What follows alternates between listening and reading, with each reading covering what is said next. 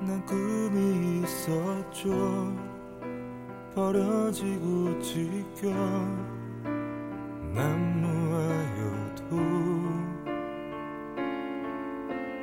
내 가슴 깊숙이 보물과 같이 간직했던 꿈 공부하는 기자, 취재하는 기자, 글 쓰는 기자. 무엇보다 마음이 따뜻한 기자로 남겠습니다.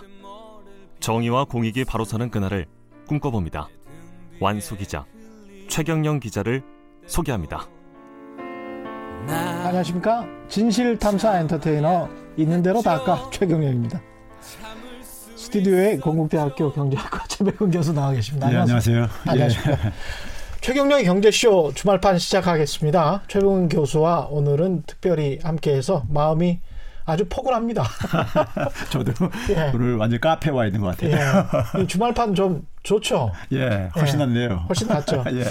그 평일에도 이렇게 했으면 좋겠는데 일단 처리해드리지 못한 댓글들이 굉장히 많아서 요것을 먼저 처리해드리고 본 이야기를 하, 도록 하겠습니다. 댓글에서 또 본 주제로 연결될 것 같기도 하니까요. 지난 화요일 이런 댓글들이 많았어요. 출연한 김영렬 교보증권 리서치 센터장. 이 제가 얼굴이 진짜 잘생겼습니다. 74년생인데 얼굴 잘생겼더라고요. 젊고 리서치 센터장이 그래서 요즘 리서치 센터장들은 이렇게 젊고 다 자- 잘생겼냐 뭐 이러니까 막 웃더라고요. 근데 그것을 옆에서 뒤에서 들었던 최성근 economist가 머니투데이 최성근 economist가 왜 나는 잘생겼단 말을 한 번도 안 해주냐. 뭐 이러면서 주제 넘은 불평을 했죠.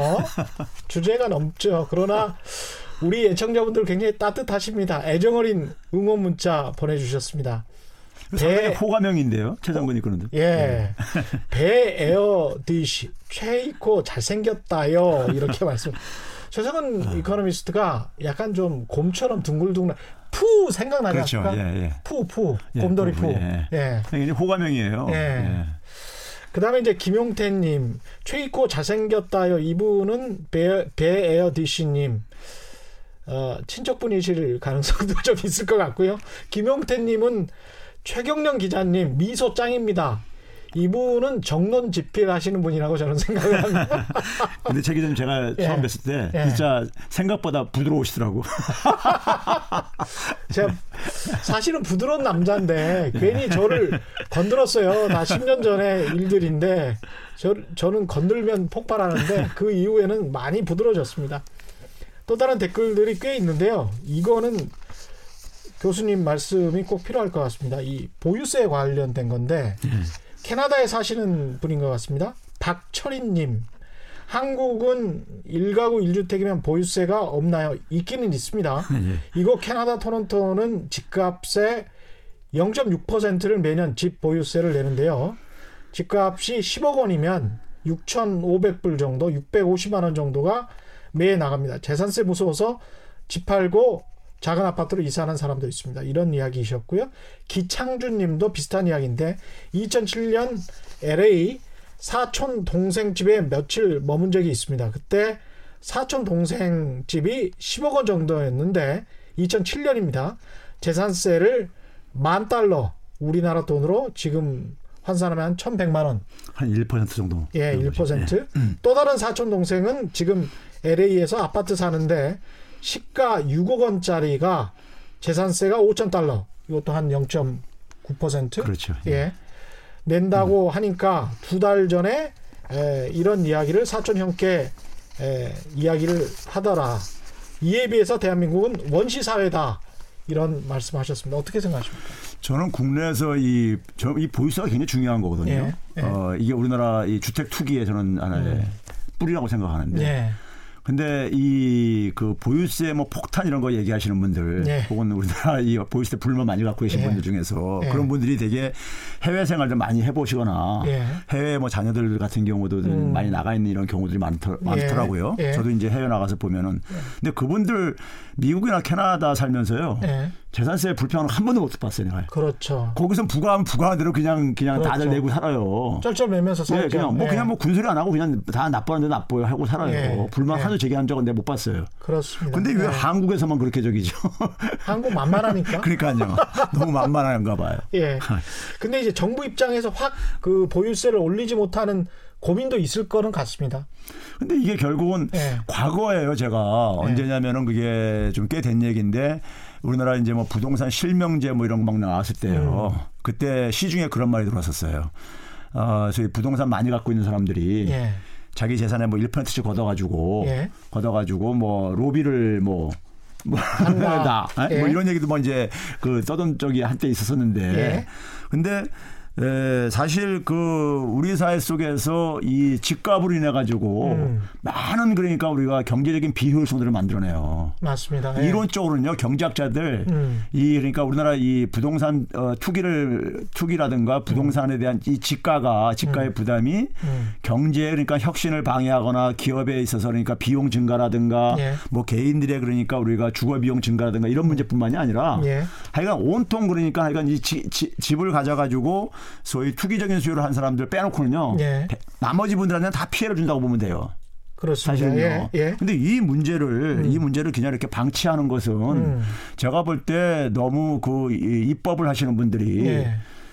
뭐 다는 아니겠지만 상당히 다주택자거나 예. 부동산 이 재산을 많이 갖고 있어서 그런 게 아닌가 하는 생각도 들어요. 그런 측면도 이- 있을 수가 있죠. 기재부 세제실에 계시는 분들도 그렇고 국토교통부 예. 쪽도 그렇고 상당히 이제 보수적인 제가 알고 있는 어떤 국토교통부의 어떤 분은 반포에 집을 한 25억짜리를 가지고 있다가 그 다음에 또 다른 재건축 아파트로 옮겼는데 마침 또 그때 그 재건축 아파트가 바로 승인이 나더만요.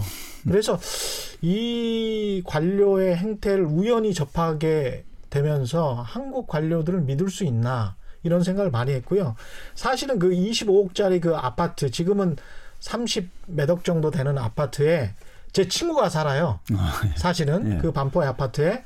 근데 그 반포의 아파트로 선물이 그렇게 한 1년 동안 많이 왔어요. 국토부 이, 음, 이 관료 네. 상당히 직급이 높은 분인데 굉장히 많이 온 거예요. 그래서 이 친구가 제 또 다른 친구인 대형 로펌의 변호사한테 이걸 내가 이 갈비짝을 먹어도 되냐? 그러면서 법적인 문의를 하더라고요. 그래서 그 친구가 그 법적으로 조금 좀 문제가 될 수도 있지만 지금 정황상 보면 먹어도 된다. 왜냐하면 그 과장이 별 이야기를 하지 못할 것 같은 상황이기 때문에 그러니까 집을 이사를 한 줄도 모르고 막 보내는 거죠. 추석이나 뭐 이럴 때 음. 그렇죠. 예. 선물을 그래서 아 이게 상당히 저변에 심각하다 그런 생각을 했습니다. 정부 입장에서는 근데 제 생각엔 보유세를 급격히는 올리지는 못할 것은 같습니다. 근데 경기 이제- 위축이나 뭐 이런 것 때문에. 그 앞에 지적한 예. 부분과 관련해서요. 예. 그게 일종의 그러니까는 그 고위 공직자들이 예. 에, 그 내부 정보를 음. 그러니까 그 자기 개인의 사적 이득을 위해서 예. 활용했다는 이제 그러니까 합리적인 의심을 이제 많은 사람들이 가질 할 수밖에 수밖에 없는. 이런 예. 건데 이 내부 그걸 우리가 흔히 내부 거래라고 우리가 학문적으로 얘기를 합니다. 내부 음. 예. 거래요. 예. 내부 거래는 우리가 흔히 말해서 이 공정성에 있어서 가장 저기 저 이 공정성을 훼손시키는 예. 장애물인 거예요. 예. 그래서 미국 같은 데서는요. 음. 그, 이, 소위 말해서 이 펀드 운영하는 커다란 펀드 회사들에서 음. 이 의외로 해치 펀드나 이거 운영하는 회사들 보게 되면요. 음. 거기서 굉장히 이제 뭐 수익률이 높아야지 어쨌든 간에 이 펀드가 커질 텐데 예. 성장할 텐데 예. 그큰 펀드들 보게 운영하는 거를 보면 보면은 예. 굉장히 많은 내부 거래를 음. 이용을 해 가지고 수익률을 높였다는 얘기들이 심심찮게 터져요. 그렇습니다. 예를 들면 이런 예. 겁니다.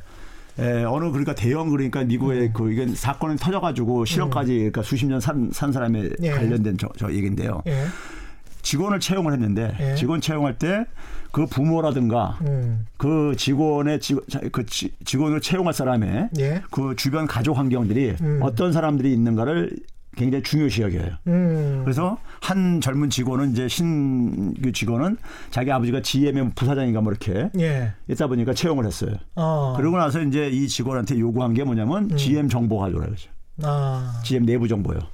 그러면 이제 그러니까 그 내부 정보를 이용 치- 취득을 해가지고 투자를 하게 되면은 예. 아무래도 그러니까 뭐 이 그 주식시장에서는 예.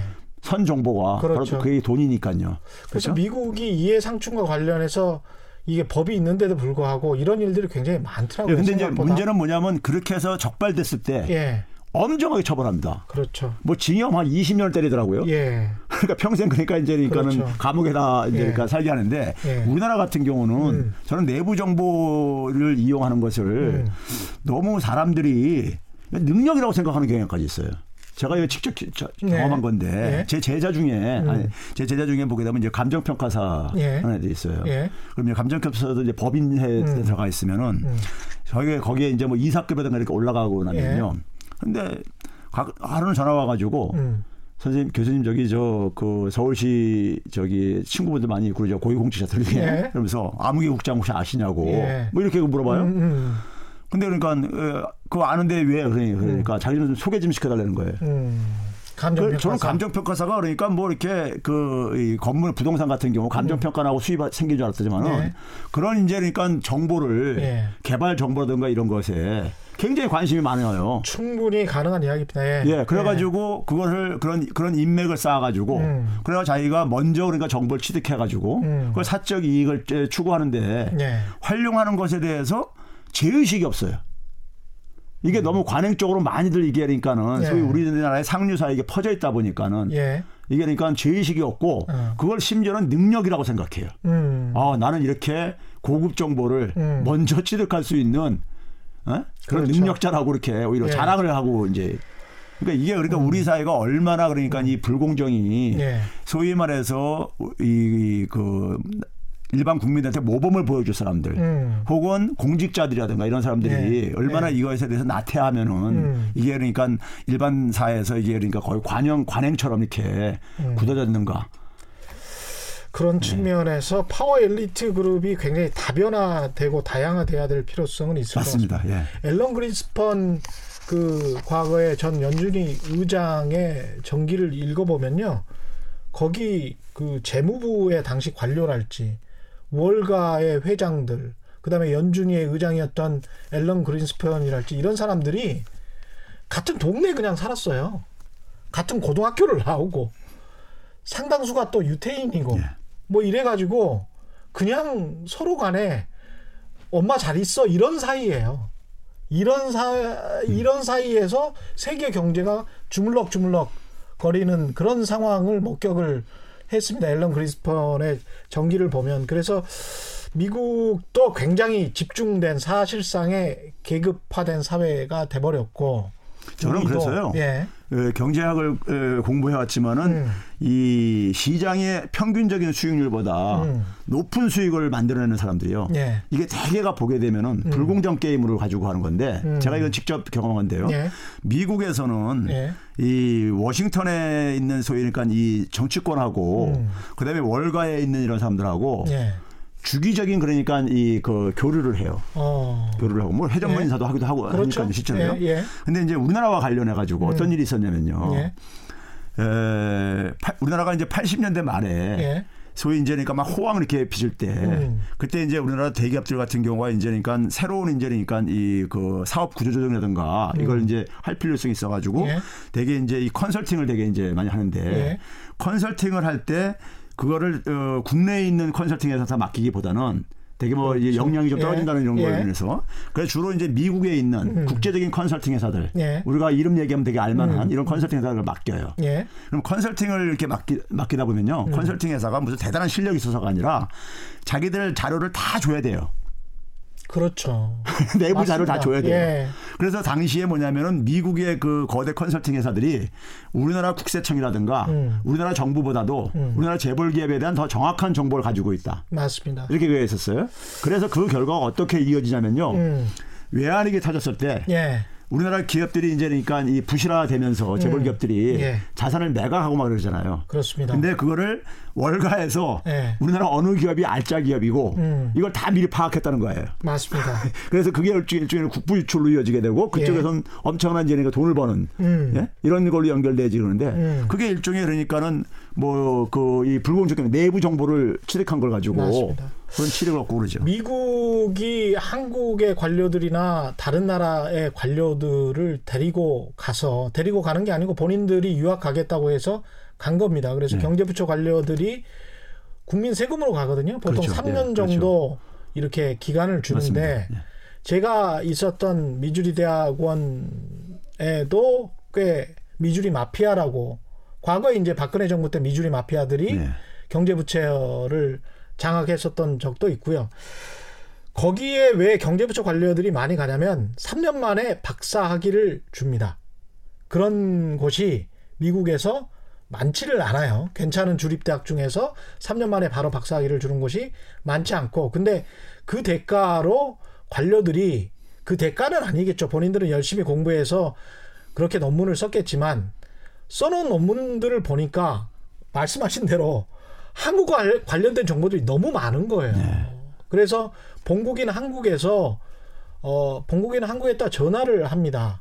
국제단 바로 옆에서 제가 듣, 듣기도 했어요. 예. 5급 사무관한테 이런 이런 뭐뭐뭐 있지 그래가지고 엑셀로 좀 정리해가지고 보내 뭐 이런 거예요. 그런데 그런 것들에 은행 신용과 관련된 것들도 쭉 데이터들이 있고 이게 국회 미국의 국회 도서관이랄지 그 주립대학교 도서관에 이게 다 쌓이거든요 파일로 디지털화돼서 이게 미국이 거의 모든 정보를 다 가지고 있겠다 그런 생각을 했어요. 이게 심각하구나. 이 사람들은 가서 세금으로 공부해서 박사를 따고 와서 근데 그런 사람들이 김종훈 차장처럼 영어를 잘하냐 그러면 영어를 못해요.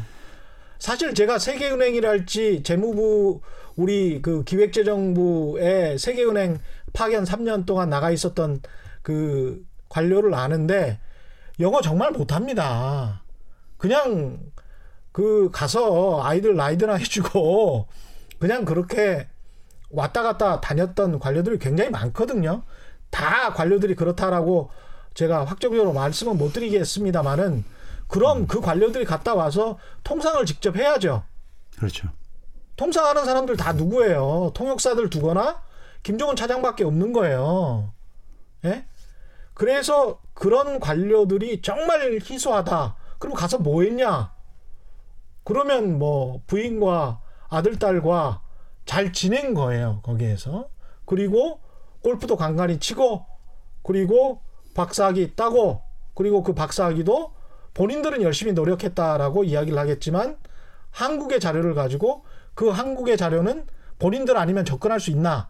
그러면 국민들에게 그러면 그 정보 공개를 통해서 내가 그러면 이 정보 주시오라고 하면 기자인 저한테라도 줄 수 있는 정보가 전혀 아니거든요.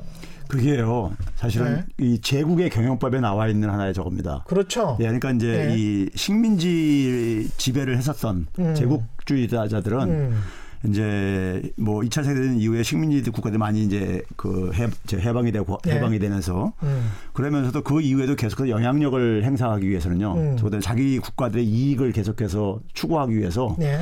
소위 지역학이 굉장히 먼저 이제 그러니까 음, 발달돼 있습니다. 네. 이그 제국을 경영했던 나라들 보게 되면 음. 지역학이요. 예를 들어 보니까 아프리카에 대해서도 네. 미국에 보게 되면 연구가 아프리카 사 아프리카에 있는 대학들보다 더 많이 연구가 되고 있어요. 네. 근데 아프리카 연구해봤자 음. 별로 그 사회 수요는 많지 않단 말이에요. 음, 근데 그런 정부가 이제 그러니까는 예. 그 연구를 이제 그러니까 지원을 해주지요. 예. 예, 그 아프리카라는 지역을 잘 지배하기 위해서는 음. 파악을 정확하게 해야 되니까요. 음, 이제 이게 이제 그러니까는 어, 하는 가지 방법이고요. 예. 두 번째는 지금 최 기자님이 얘기했듯이 예. 그 나라에 이제 그러니까 주로 유학생들, 그렇죠. 유학생들을 가지고 유학 특히 이제 뭐냐면 공직에 있었던 사람들. 맞습니다. 를 되게 이제 많이 이제 그러니까 선호해요. 예, 선호하는 예. 이유가 예. 바로 이제 그 얘기했던 정보입니다. 예. 그러니까 우리나라 이제 이그 파워 엘리트들이 음. 예, 저는 이게 이제 식민지의 상처 중에 하나라고 얘기를 하는데 예, 의식에 있어서 국내에 있어서는 굉장히 갑적인 존재로 그렇죠. 갑질도 많이 하고 그러는데 에, 해외 나가게 되면요. 음. 해외 나가게 되면 굉장히 그 이 열등 의식을 많이 갖고 있어요. 네. 예? 이뭐 선진 국가를 가게 되면 음. 백인들한테 특히 그러니까요. 그럼 이 사람들이 되게 보게 되면은 저는 그런 걸 사적으로 많이 경험했는데 네. 자기가 대한민국에서 자기의 존재감을 이제니까는 자랑하기 위해서 예. 내가 이 정도 이런 이런 정보를 갖고 있다. 음. 이런 거는 그냥 자연스럽게 얘기를 해요. 예. 그제 친구 어, 미국 친구는 음. 제가 저런 얘기 나한테 왜 하고 완전히 저거 굉장히 니네 볼 때 국가 비밀 같은 것 같은데 그렇죠. 저걸 내, 자, 제가 나한테 왜 얘기를 하고 있는지 모르겠다는 아, 거예요. 예. 그러니까 그 사람은 그 심리가 뭐냐면 음. 내가 이렇게 한국에서 잘 나가는 사람이다. 음. 이런 걸 이제 은근히 과시를 하고 싶은 거죠. 음. 그래가지고 그다음에 이제 대학원 얘기를 아까 하셨는데 예. 이 경제학 쪽도 보게 되면요. 예. 어, 많은 사람들이 미국 가서 경제학 공부하면서 음. 특히 뭐 이 관료들은 말할 것도 없고요. 예. 한국에 대해서 한국 경제에 대해서 맞습니다. 논문들을 써요. 예. 예. 그래서 이제 이 미국 교수들이 뭐라 그러냐면은 음. 아니 저기 저 한국 걸 내가 알지도 못하는데 한국이라는 나라에 대해서 별로 관심이 그렇죠. 네, 없단 말이에요. 맞습니다. 미국의 저기 저 교수들은요. 한국어 하려면 왜 서울대에 가서 하지? 그러니까요. 근데 왜 그러다 보니까 한국에서 예. 뭐라고 뭐라고 하는데 그거는 네. 학생한테 다 의지, 의지할 수밖에 없는 거예요. 그렇습니다. 예. 그 자, 자료를 그러니까 뭐 미국 예. 교수가 평소에 관심 있게 본 것도 아니고. 예. 그리고 단지 그냥 에, 뭐 통계적인 분석 정도 해가지고 예. 해가지고 이제 그 박사 학위를 받는데 음. 그럼 그런 과정 속에서 어쨌든 간에 데이터를 쏟아내야 된단 말이에요. 예. 한국에 있는 데이터를 그렇죠. 그렇죠.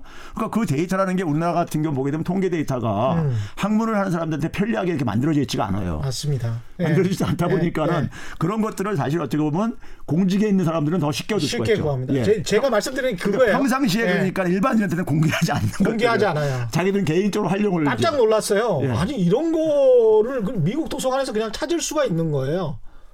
그래가지고 이게 말이 되나? 미국 교수들이 뭐냐면 아, 예. 니네 여기 왔으면 미국에 대해서 연구하려고 온 거 아니냐. 예. 예? 미국에서 이제 연구를 하면은 어. 그러니까 자기가 뭐 좀 이제 그 도와줄 그렇죠. 수 있는데 예. 한국을 연구할 거면서 여기 왜 하냐 이제 이런 그건. 어려우니까 또.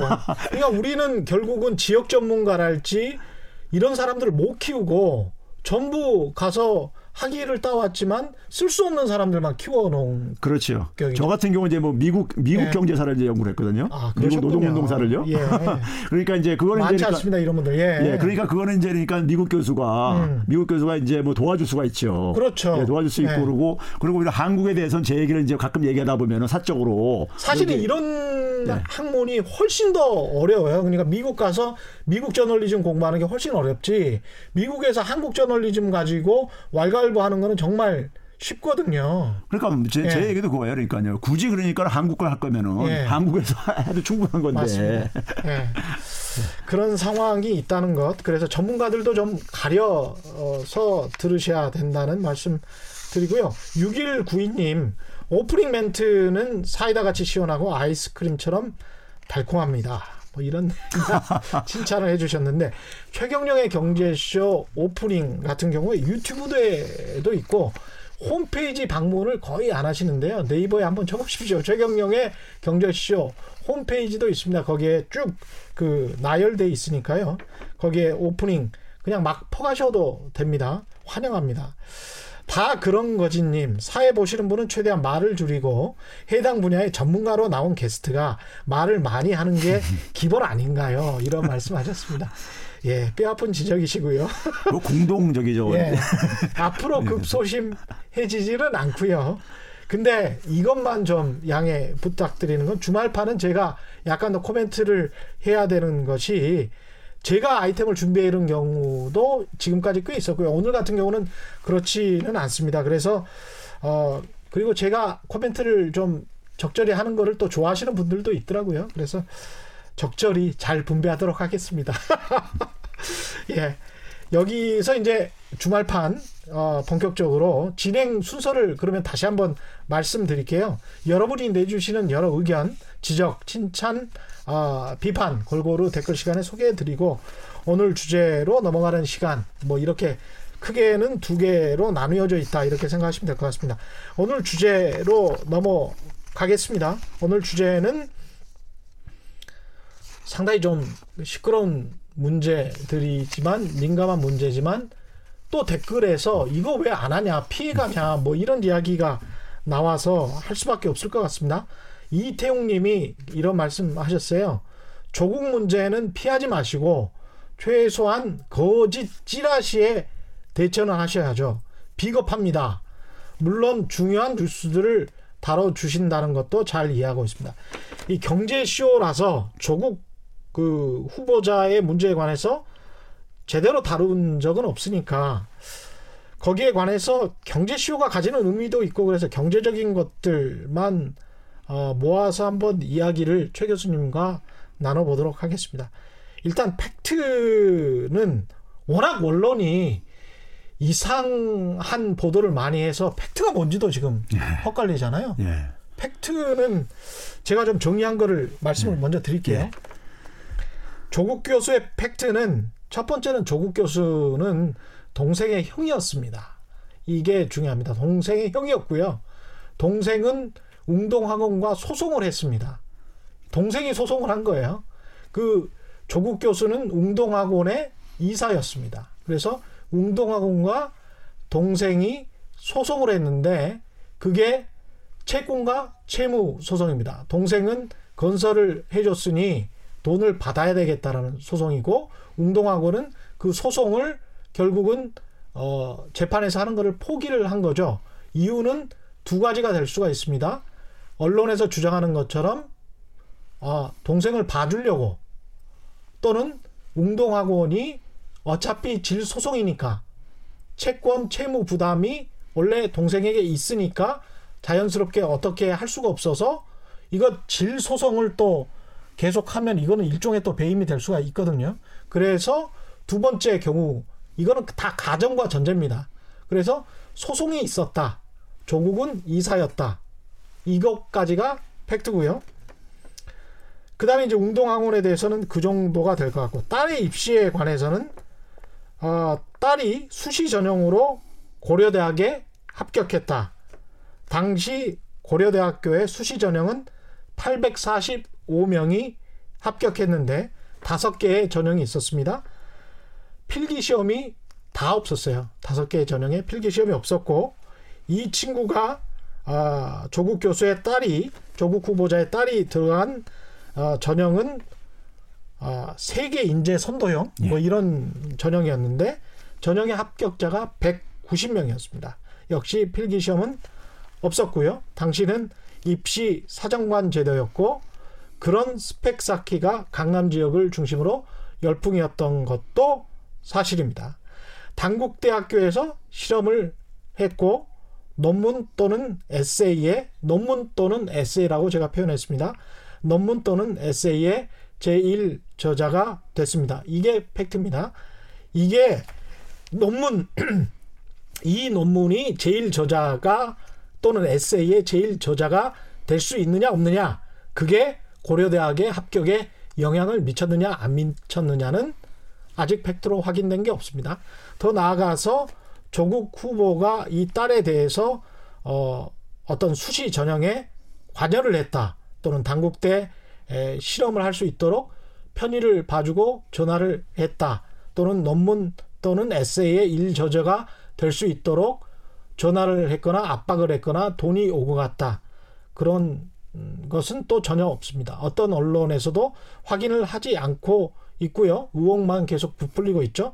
그래서 언론은 입시 부정이라는 말을 단어로 쓰지를 못합니다. 곰곰이 한번 봐보시면 입시 부정이라는 단어는 나오지가 않습니다.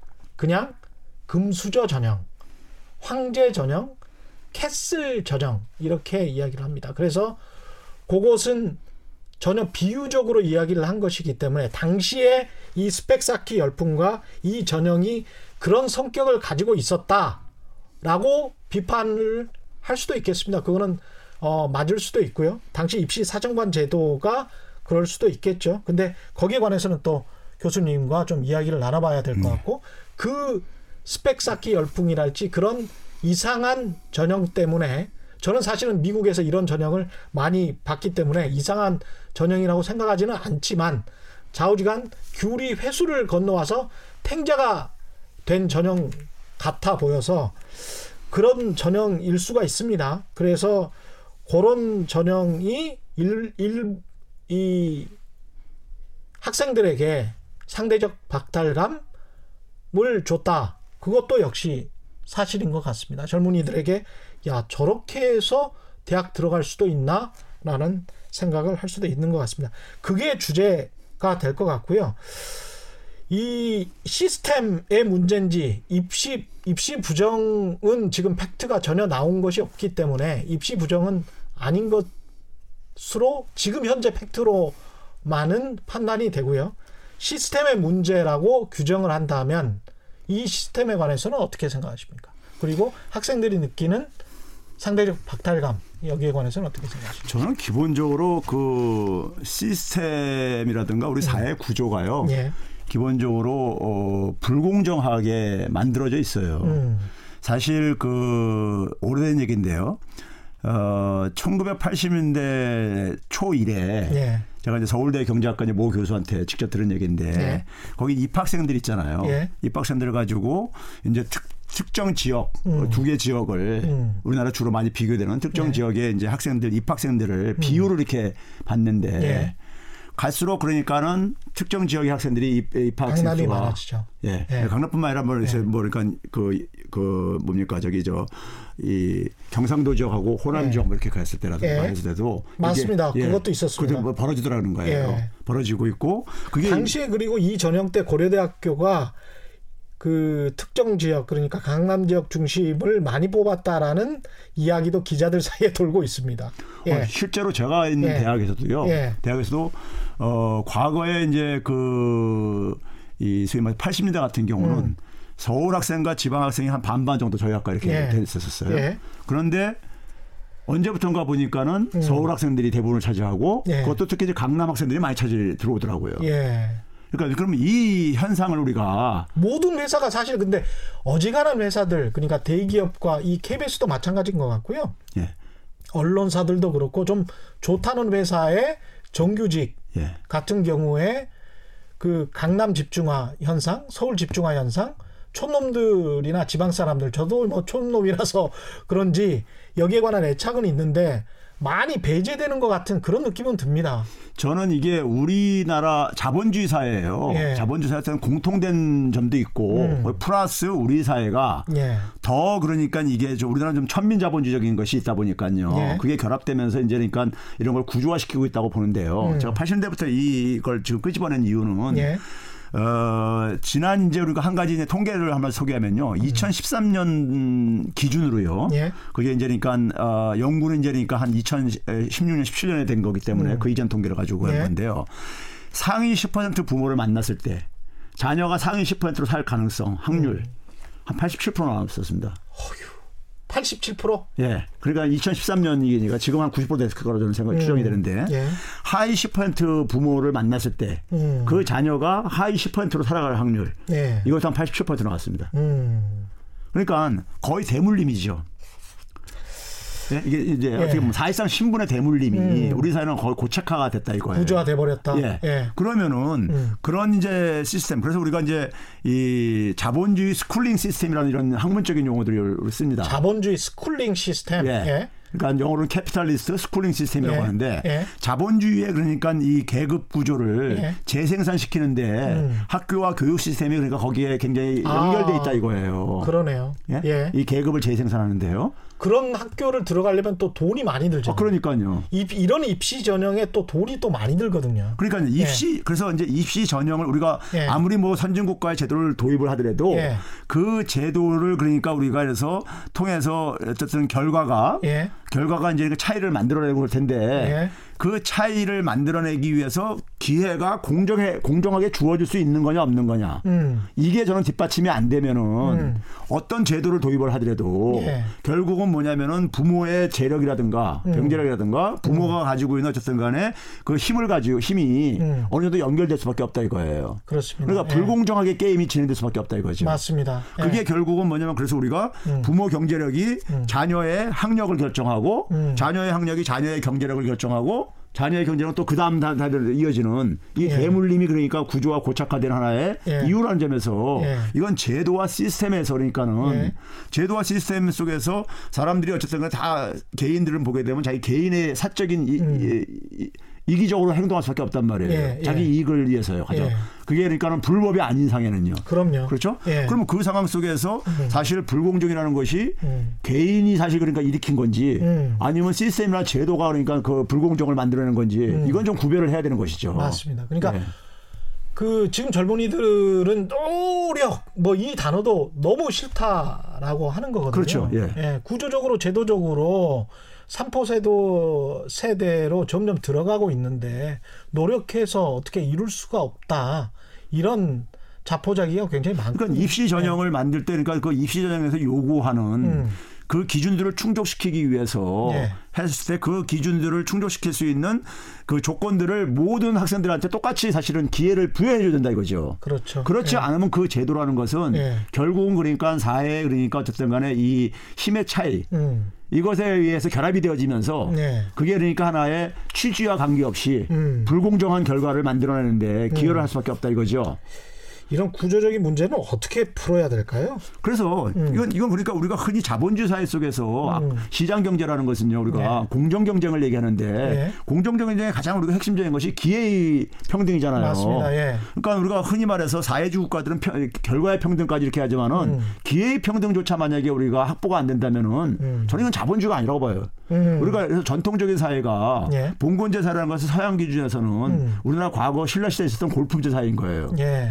자기 아버지가 백작이면은 예. 그 직위가 이렇게 세습되는 거란 말이에요. 맞습니다. 그러니까 이게 골품제 사회가 우리가 그러니까 소위 말해서 이 계급이 에, 소위 세습되어지는 음. 이런 것이 우리가 전 근대적이고 그다음에 경제 발전이라든가 사회 발전에 이것이 장애가 된다고 해서 우리가 자본주의를 우리가 이, 맞습니다. 예. 이행을 한 거란 말이에요. 그렇다면 자본주의의 핵심이라는 것은 기회 평등이 만약에 보장이 안 된다면은 음. 저는 이건 자본주의가 아니라 음. 그냥 하나의 그냥 봉건제적인 저거지. 음. 그럼 봉건제 속에서는 기본적으로 뭐 우리가 에, 어떤 부모를 만났느냐. 음. 에 따라서 음. 자기가 저기 결정되는데 사실상 저는 우리 사회가 지금 뭐 과연 자본주의인가 음. 이거 대부를 수밖에 없는 것이고요. 최소 최소한의 기회 평등을 주려고 하면 그게 결국은 복지 정책밖에 없을 것 같은데 그런 복지 정책이나 이런 거를 또 펴려고 하면 뭐 빨갱이 정책 아니야. 뭐 이런 또 통념 선입견 이런 것들이 또 작용하는 게 또 한국 사회지 않습니까? 그게 왜 그러냐면요. 예. 일단 뭐냐면 음. 그이 게임을 하는 데 속에서 많이 가진 사람들이 자기 유리할 수밖에 없단 말이에요. 그렇죠. 그 사람들은 로비로도 더 있고 음. 더 많은 걸 갖고 있다 보니까는 그러면 그걸 통해서 자기들의 어쨌든 간에 그 지위를 음. 더 유지하고 혹은 재생산하는데 음. 유리하니까 당연히 그런 얘기 할 것이고요. 그런 생각을 계속 퍼뜨리는 거죠. 그렇죠. 예. 그 두 번째는 뭐냐면은 음. 자, 만약에 복지를 강화하려면은 음. 세금을 더 많이 걷어야 될 게 아닙니까? 맞습니다. 세금은 누가 더 내겠어요? 있는 사람이 더 많이 낼 수밖에 없죠. 그러니까 싫은 거고요. 그렇죠? 예. 근데 이제 저는 그래서 그렇게 해요. 음. 공교육을 그러니까 우리가 강화를 해야 되고 첫째는 음. 공교육에서 그러니까 소화할 수 있는 것들만 음. 예? 그러니까 만약에 입시 전형을 만들 때 입시 예. 전형을 그러니까 그 목표 목표를 에, 추진하려면은 음. 추진하려면 그러니까 적어도 공교육에서 누구나가 다 그러니까 접근할 수 있으면은 있는 걸 가- 가지고 연결을 시켜야 된다 이거예요. 공교육에서 소화할 수 있, 는 것들만 입시 그렇죠. 전형에 만약에 그 들어가야 이상을 만약에 요구할 거면 공교육을 내용을 더 충실하게 더 보강을 하든지요. 맞는 말씀입니다. 예. 이, 이 입시 사정관 제도 하에서 이런 것들도 사실은 미국에서 제가 살았던 미주리에서 칼 때까지 캘리포니아에 있는 그 캘리포니아 공과대학까지 자동차를 타고 가서 실험을 하고 방학 때 실험을 하고 직접 이런 비슷한 에세이를 쓰고 나중에 칼텍으로 가는 학생을 봤거든요. 예. 그래서 이게 미국의 제도를 모방한 것이 맞아요. 근데 이제 이게 태평양을 건너오면서 학부모들의 치맛바람 스펙 쌓기가 된 것도 확실한 것 같습니다. 예, 그렇죠. 우리나라는 더군다나 뭐 전통적으로 교육열이라는 게 음. 부모들의 교육열이 너무 과잉, 예, 아주 기형적으로 이렇게 돼 있고 예. 부모의 자, 자녀 사랑 뭐 이런 거가 연결되면서요. 그런 그런 상황 속에서 부모들이 그러니까는 그이 소위 부모의 능력을 가지고 예. 이 재생산시키는 것이 미국보다 더 심각할 수밖에 없는 거죠. 어떻게 보면요. 맞습니다. 예. 그게 천박한 자본주의로 그런 속성이 또 남아 있었던 사회이기 때문에 더 제가 아까 근데 치맛바람이라고 한 거는 수정합니다. 치맛바람과 바짓바람이라고 수정을 합니다. 바짓바람도 요새 만만치 있을- 않죠. 예, 만만치가 않기 때문에 예, 하기 나름님이 비슷한 의견 주셨는데요. 세대 갈등은 기득권을 놓지 않아서 생기는 게 아닐까요? 사회적 형평성과 소득 불균형에서 비롯된 것 같은데요. 이런 말씀을 하셨고요. 리버센트님, 리버센트님은 세대 간 갈등도 결국 계층 문제라고 생각한다. 이런 말씀을 하셨고요. 예, 말씀하실 게 있나요? 아, 예. 이 관련해 가지고 좀 이야기를 더 진행해 달라라고 말씀을 하시는 건데 조국 후보자 같은 경우에 예. 어떤 그 상황이었다고 보시는겁니까? 여기는 아, 저는 그 어, 일단은 우리 언론들이요. 예. 어, 이 조국 교수 프레임을 그 만드는데 음. 뭐 모든 언론은 아니겠지만은 일부 언론들에서는 아니 99% 그랬어요. 예, 아니 굉장히 어떤 의도를 가지고 예. 했고 아 의도를 가진 언론들은 많지는 않았던 것 같습니다. 대부분은 장사 속에서 했던 것 같고요. 예. 장사 속 플러스요. 예. 저는 뭐 다른 좀 각도에서 좀 이렇게 음. 보는 게 음. 에, 조국 교수가 어쨌든 간에 우리가 이제 일본하고 어쨌든 간에 경제 전쟁을 벌이는 과정 속에서 예. 벌이는 과정 속에서 제가 이제 그 당시에도 초- 초기부터 얘기했던 것이 우리 우리 사회가 내부만 단결하면은 이기는 게임이다. 음. 이런 얘기 했어요. 예. 왜 그러냐면은 일본하고 한국하고 만약에 이렇게 국가 간의 어떤 하나 이런 갈등이나 중, 전쟁이 생겼을 때 예. 우리는 평상시보다 훨씬 더그 어, 예, 뭡니까 갑자기 슈퍼맨이 됩니다. 그러니까 우리가 일본하고 축구할 때나 뭐할때 보면 우리가 음. 그렇죠. 평상시 실력 이상이 나오잖아요. 그렇죠. 그렇죠. 러니까 일본에 대해서는 꼭 이겨야 된다는 이런 것들이 예. 굉장히 예. 있단 말이에요. 그래서 국가와 국가 간의 갈등 속에서는 음. 대부, 심지어 그러니까 많은 보수층들조차도 예. 어 소위 말해서 평, 평상시에는 그 내부에서 그러니까 진보와 그러니까 이렇게 대립적인 각도를 보이다가도 예. 일본에 대해서는 그러니까는 같이 한 몸이 되는 경우들이 많이 있어요. 음. 그렇죠? 보수 예. 진영이라 하더라도 예, 그러니까요. 예. 그 얘기는 결국은 뭐냐면 우리 사회가 가지고 있는 일본에는 특별한 어떤 우리 경험들을 가지고 있고 예. 그게 저는 작동하고 있다고 봐요. 음. 그러면 이번에 한국과 일본과 전쟁 속에서 예. 초기에도 그러니까 그것에 대해서 우리가 일종의 그러니까는 내부에 그러니까 의견 차들이 많이 있었잖아요. 예. 우리 정부가 그러니까 굉장히 무책임하게 대응한다 뭐 이렇게가 하는 예, 일이 그랬죠. 있었잖아요. 음. 근데 국민들이 음. 국민들이 굉장히 정부의 원칙적인 대응을 지지를 하면서 음. 소위 말해서 그러니까는 이 한국 정부의 그러니까 어, 대응이 잘못됐다고 하는 부분들이 사실은 공격을 좀 받기 많이 받았죠. 그랬죠. 일부 예. 사람들은 심지어 그러니까 뭐 토착예고 아니냐 이런 이제 공격까지도 이제니까요 음, 받을 정도로까지 그 되면서요. 그러면 그 상황 속에서 사실 청와대에서 사실 그러니까 어떻게 보면 그 항일 음. 항일에 그러니까는 선봉에 섰던 사람 중에 한 사람이 예. 조국 교수였었어요. 예. 그렇죠? SNS를 통해 가지고 계속해서 어떤 메시지를 전달을 하고요. 음. 맞습니다. 그렇죠? 예, 예. 어떻게 보면 그러니까 조국 교수는 이 한일 간의 경제 전쟁에 있어서 바로 정부의 직전에 예, 그랬었군요. 그런 맞습니다. 상징 상징 성을 가지고 있어요. 음. 그런데 자 우리가 그러니까 너무 이제 그러니까 단호하게 나가다 보니까는 음. 일본과 한국 간의 이 경제 전쟁 속에서 음. 일본이 굉장히 당혹, 당혹해하는 이런 예. 분위기가 있었어요. 예. 그럼 우리가 일본하고 전쟁을 하는 것은 우리가 우리가 이 하- 하나로 단결이 되는데 음. 내부에서 만약에 이게 분열이 되게 되면요. 예. 이건 사실 그러니까 우리가 싸움에 질 수밖에 없어요. 음. 내부가 분열되면요. 예. 그런데 지금 봐보세요. 조국 교수가 나오면서 음.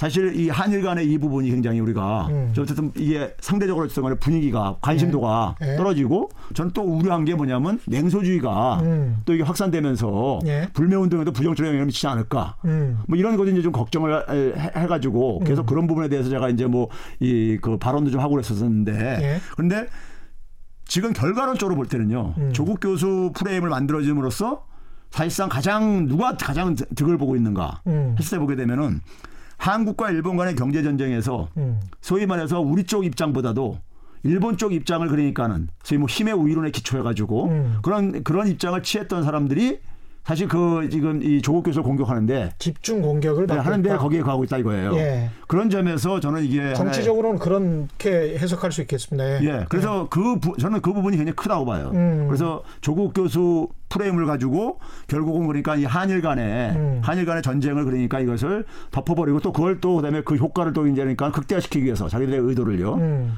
그 실은 심지어 일본의 그곳에들은 음. 한국의 내부 협력자들이 있다. 그들이 그러니까는 가게 되면은 예? 상당히 그러니까 효과를 거둘 수 있다고 그걸 판단을 했었단 말이에요. 음. 예. 근데 사실 어쨌든 간에 조국 교수 이 문제를 가지고 이슈를 가지고 우리 사회가 완전히 분열돼 버렸잖아요. 예.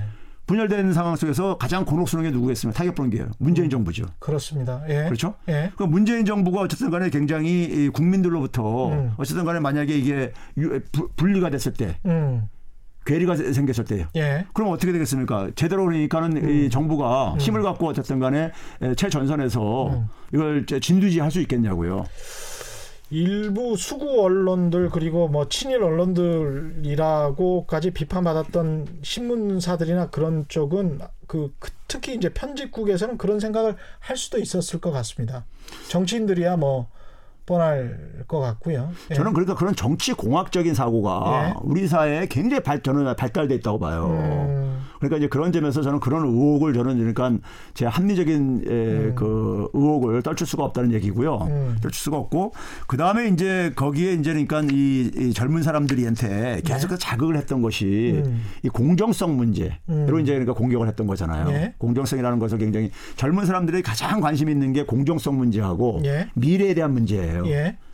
그렇죠. 미래는 지금 불확실하고 음. 공정성에 있어서는 그러니까 우리 사회가 너무 불공정하다고 느끼는 게 젊은 세대들이라고요. 예. 근데 이제 그 부분을 건드린 거예요. 자극을 한 거죠. 음. 자극을 굉장히 특혜 뭐 이렇게 하는데 그렇죠. 사실상 근데 우리가 법적인 범위 내에서 특혜는 하나도 없었다 이거예요. 시스템의 예. 문제였는데 예. 예. 그렇죠. 당시에 시스템이 그랬었던 것이고 그것을 최대한 이제 활용한 것이죠. 예. 그러니까 우리가 이런 말이 있습니다. 우리가 뭐 동학에서 나온 말로 잘 알고 있는데 음. 개전쌍전이란 말이 있어요. 개전상전. 예. 예. 이 개인할 때 개자에다가 전체 할 때 전에다가 예. 쌍은 이제 그러니까 두 개 이제 그러니까 이 쌍을. 예. 하고 전자도 이제 온 이제 온전할 전자를 써가지고요. 예. 이게 무슨 말이냐면은 음. 개인의 어떤 삶하고 음. 사회 전체의 어쨌든 간에 이 모습하고는 음. 동시에 완성이 되어진다. 아. 그러니까 뭐냐면 사회가 그러니까 우리가 예를 들어서 제도적으로 시스템적으로 불안전할 때 예. 개인은 굉장히 자기네 사- 자신의 삶의 목표를 굉장히 고고하게 높게 잡았어요. 예. 이게 그러니까 이, 이 갭이 미스매치가 미스매치로 인해서 음. 이게 갈등을 만들어낼 수밖에 없다 이거죠. 음. 좀 뭐냐면 누구나가 어쨌든 간에 어느 부모든 간에 자기가 입시 전형제대로 그렇게 딱 자기 자녀가 어떤 받았을 때 예. 그거에 맞춰서 대응할 수밖에 없는 거잖아요. 예. 대응할 수밖에 없고 예. 자기가 그러니까 해줄 수 있는 부모들은 해주는 거 해주는 거못 해주는 부모는 그거 가지고 굉장히 고통스러워할 거고 음. 그렇죠. 그래서 결과를 차이를 만들어냈어요. 음. 차이를 만들어내다 보니까 그 부모나 젊은 사람들은 속상하죠. 거기서 그러니까 혜택을 못 본 사람들은요. 예. 그랬을 때 과연 그것을 그, 이, 그 전형 그 방법을 이용한 사람들한테 음. 다 비난할 것인, 할할 문제인가 이게. 그렇죠. 예? 그 관련해서 그러니까 이것을 더욱더 이제 국민 정서의 문제로 놓고 분노를 촉발시키고 그러는 정치적인 원인도 있다. 언론들이 특히 그렇게 하고 있는데 예, 굉장히 좀 이제 예. 저는 우스운 게요. 음. 그 공격하는 사람들의 음, 대부분이 사실 근데 그 혜택을 본 사람들이란 말이에요. 사실 맞습니다. 제가 그 불공정. 지난번에도. 한번 말씀드렸는지 모르겠습니다만 관음클럽 중경기자 모임입니다. 한 천 명 정도를 제가 다 그 사람들의 어떤 집에 사는지 분석을 했는데 뭐 경, 어, 결과를 말씀드리면 가장 그- 특징적인 것이 서울의 100개구는 서울에 사는 사람들도 서울에 집을 가지고 있는 사람들도 서울의 몇 개구는 아, 살지를 않아요. 서울의 특정 몇 개구 그 뜻 그 언뜻 그 스치는 구들이 있을 것 같습니다. 그래서 제가 그 구에 사시는 분들 기분 나쁘실까봐 말씀 안 드리는데 한 서너 개 구는 아예 살지를 않고요. 그 다음에 집을 소유하고 있는데 강남 서초 송파구의 한 50%를 서울에 집을 가지고 있는 사람들은 50%가 강남 서초 송파구에 소유를 하고 있습니다. 관음클럽 같은 경우에 그런 사람들이 이제 이야기하는 어떤 분양가 상한제랄지 강남 집값 잡기랄지 이런 거를 이야기를 할 때 또 서민의 집값 안정을 위해서라도 공급을 뭐 늘려야 된다 이런 이야기를 하잖아요. 그 자료를 제가 직접 만들고 조사를 해서 탐사를 해서 보도를 할 때 아 이 사람들 정말 위선적이다 그런 느낌을 받았거든요. 그 사람 중에는 타오펠리스에 굉장히 큰 평수에 사는 사람도 있는데 경제신문의 고문, 전무, 논설위원 뭐 다 거친 사람입니다. 그래서 써놨던 글들을 보면 전부 그런 식이에요. 공급을 늘려서 이 집값을 안정화시켜야 서민들에게 도움이 된다. 근데 그렇 그랬던 기조가 본인들에게 도움이 됐었거든요. 사실은 실제로요 부동산 정책을 보면요 음.